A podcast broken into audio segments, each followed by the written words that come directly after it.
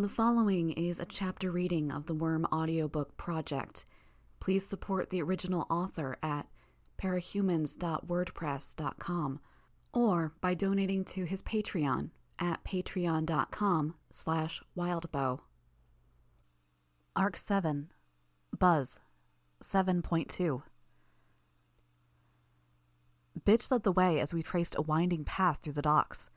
Her dogs trotted at her side, occasionally stopping to sniff, but never rushing ahead or lagging so far behind that they pulled on the leash. Glancing at her, I could see how she was more at ease like this.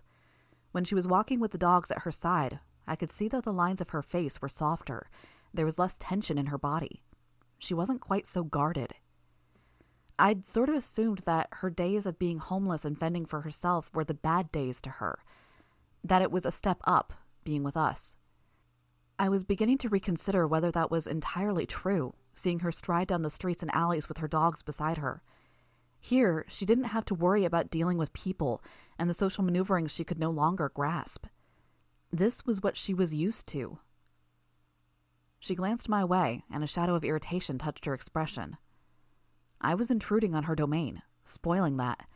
If I slipped up and pissed her off, I'd be lucky to get hit just once. I knew we were close to our destination when I heard the barking. Angelica yapped back in reply, cranking herself up to excited frenzy mode, and rushed forward, pulling on the leash. Bitch stopped her, directed her to lie down with a motion of her finger, and we waited. When Angelica relaxed and put her chin on the ground, we moved forward again. We didn't get three steps before Angelica pulled again, provoking the repetition of orders and another minute long wait. The third time it happened, Bitch gave me a dark look as though it were my fault, or, more probable, she might have been anticipating impatience on my part. I didn't really mind, though. It wasn't like I had anywhere to be, and it was interesting to see her process. How long have you had her? Five months. That's pretty amazing, I conceded. I mean, she was abused before you got her, right? So even with having to get her past that, she's already better trained than any dog I've ever seen that isn't yours. Walk on, she instructed Angelica. When Angelica didn't pull, Bitch handed out treats to Brutus, then Judas, then Angelica in turn, without breaking stride.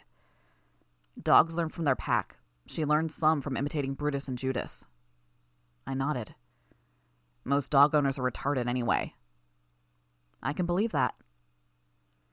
We approached the building that all the barking was coming from. The rusted skeleton of a small crane stood atop a partially constructed building. Bitch opened the door and waited until I was inside before closing it and latching it shut. I could hear scratching at the door just past the first room. When the second door leading further into the building was opened, a tide of dogs nearly bowled us over. I couldn't count them, but there were more than ten, less than twenty. All sorts of breeds, different sizes and shapes. As Bitch moved forward as though the dogs weren't there, I struggled to even stand. I leaned against the front door for balance, and all I could think about was that moment Bitch had set her dogs on me, back when we first met. I couldn't afford to appear weak in front of Bitch, so I avoided asking for help. Cement was laid out over nearly half of the building interior as the floor or foundation, but the work had been interrupted and abandoned partway through. There were areas where crushed stone had been laid out in preparation for the cement pour, and a combination of wind and rain had mixed regular dirt into the crushed stone a long time ago. Any spot inside the building that wasn't covered in concrete was marked by patches of grass and a few scraggly weeds. Three walls of the ground floor were erect, plywood and drywall bolted to wood frames, with cement blocks piled against most of the exterior walls. Enough had been done at the front of the building for the construction workers to have started laying out a second floor, providing an overhang between the ground floor and the sky to keep things more or less dry. Things were too much of a mess for me to tell if the far exterior wall had been left incomplete or if it had fallen down. It stood open to the environment, letting rays of dusty sunlight inside.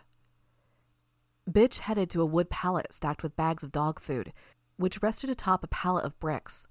She drew a knife across the top of two bags and let them empty into a trough sitting below.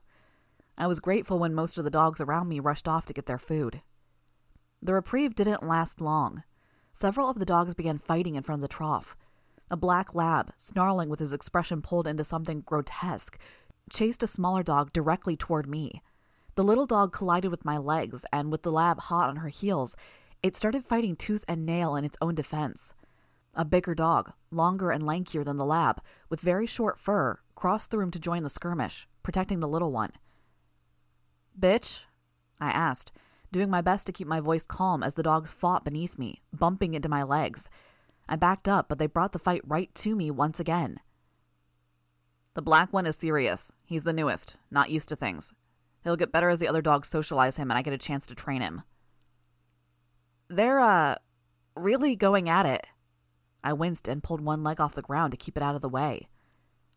Let me know if he draws blood.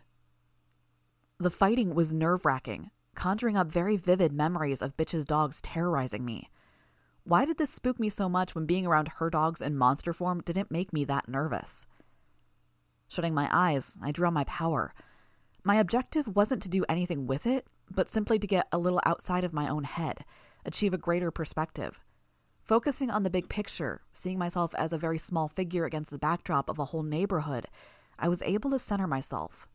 I could ignore the hairy animals shoving up against my legs, jumping at and around me, pressing their cold noses against my hands and arms. A mass of bugs in my immediate vicinity lunged between my legs. My eyes snapped open and I saw the culprit, placed my hands on him, the dark furred lab.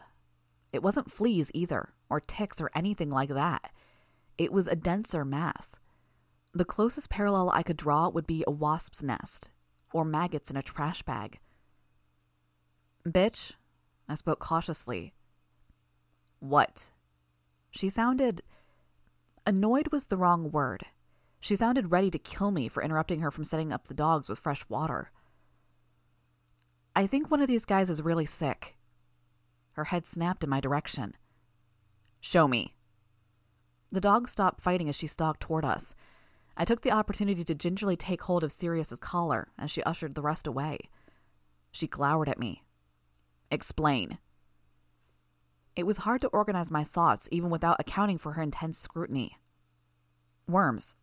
But not like tapeworms. I I can't see through their eyes or anything. Um I don't know what they are, so I can only tell you what I know. They're mostly juvenile, only a few adult. Um above the heart, here, she pointed to a spot low in his chest. I nodded. And the arteries? There's one from here? She pointed at the lab's shoulder. To here. She traced her finger along his spine. That's where a lot of them are. But they're not just there, they're everywhere inside him. Fuckers! Those fuckers! She growled. I warned them. Taking hold of the lab's collar, she ordered the dog. Come along, Sirius. The dog resisted until Brutus moved forward, then went along, though he still pulled and twisted against the grip on his collar. I don't know dogs, I said, following her into the herd of dogs just inside the building. I never had a pet, so I'm clueless here. It's heartworm, something dogs are supposed to take medicine to prevent every month. The owners didn't, then? The shelter didn't. Lazy, cheap ass motherfuckers. This is the second dog I got from that place that wasn't taken care of. And the people who do adopt get a sick dog? Fuckers. Fuckers, fuckers. What are you going to do with him? I tried to ignore the dogs milling around me, to keep moving forward and follow Bitch. We are going to help him. I shook my head. I don't think I can get the worms out without hurting him. I mean, they're in his bloodstream, and the closest thing to an exit would be his lungs, and I think they would bleed too much. I'm not even sure I can move them. Grab that chain. She pointed across the room, still holding on to Sirius. I saw several lengths of heavy chain, spotted with rust, looped up and hung on the wall above a pallet of weather worn brick. I hurried over and hauled it down. It was heavy enough I had to drag it on the grass to bring it to her. Backpack, she told me. I took it off and handed it to her. She opened the front and handed me a carabiner, a metal loop with a locking hinge. Go tie the chain to something solid. I did, looping the chain around the base of the crane that was bolted to the concrete pad, toward the center of the room. I fed the length through the carabiner and headed back to Bitch. Judas, Brutus, and Angelica were already halfway to full size. Bitch took the chain and began extending it around the struggling dog, winding it through a half dozen carabiners so it extended around his neck, body, and stomach, and between his legs. What's going on? I'm using my power on him, and he's not trained. Wait, didn't a dog kill some people back when you first had your powers? Yep. I felt my heartbeat speed up a notch. So this is really dangerous. Yep. She tugged on the chain at his neck. Okay. I exhaled slowly. What can I do? Keep out of the way for now. Sirius started to grow.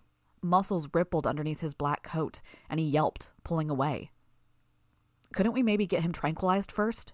I asked, watching the lab try to get away despite the chains binding him. Bitch held the length of chain in her hands, keeping him in place. No, my power would burn away the drugs. He doesn't like it. It takes getting used to, but this is better than what he'd go through if a vet took care of it. Safer. Not for us, I thought, as Sirius pulled back. Bitch pulled him closer to her, shifting her grip to the chain at his neck and chest to feed the slack through it and give Sirius more room to grow.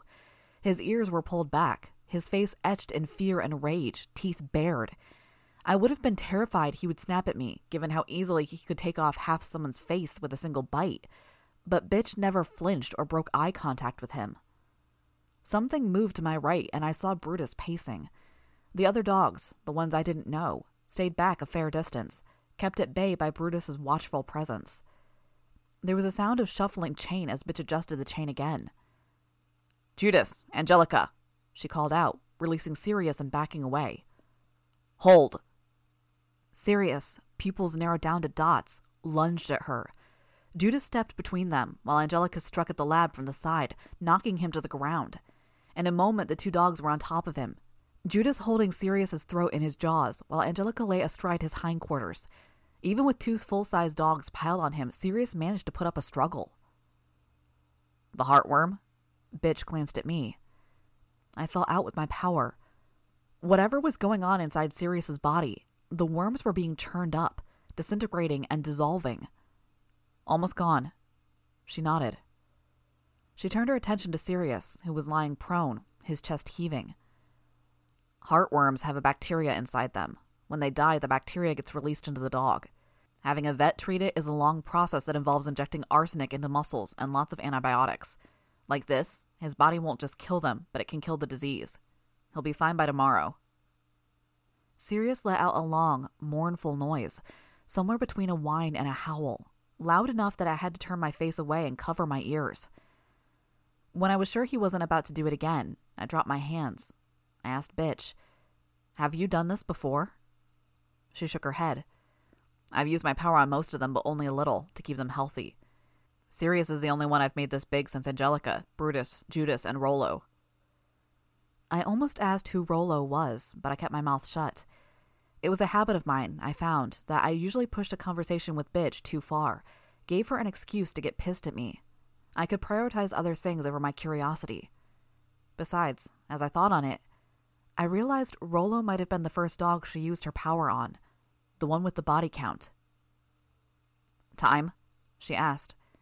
I found my cell phone, fumbled with it to press a button and display the time. Nine minutes past eleven. We'll give it fifteen minutes. She reached for the chain and held it. Takes about that long for it to wear off. Okay. I don't need you here. If you want to be useful, there's a shovel by the door. You can go pick up the shit in the short grass over there. Fuck you. The words spilled out of my mouth before I could censor them. I wasn't positive I wanted to censor them, but it bugged me that I'd done it without thinking it through. What?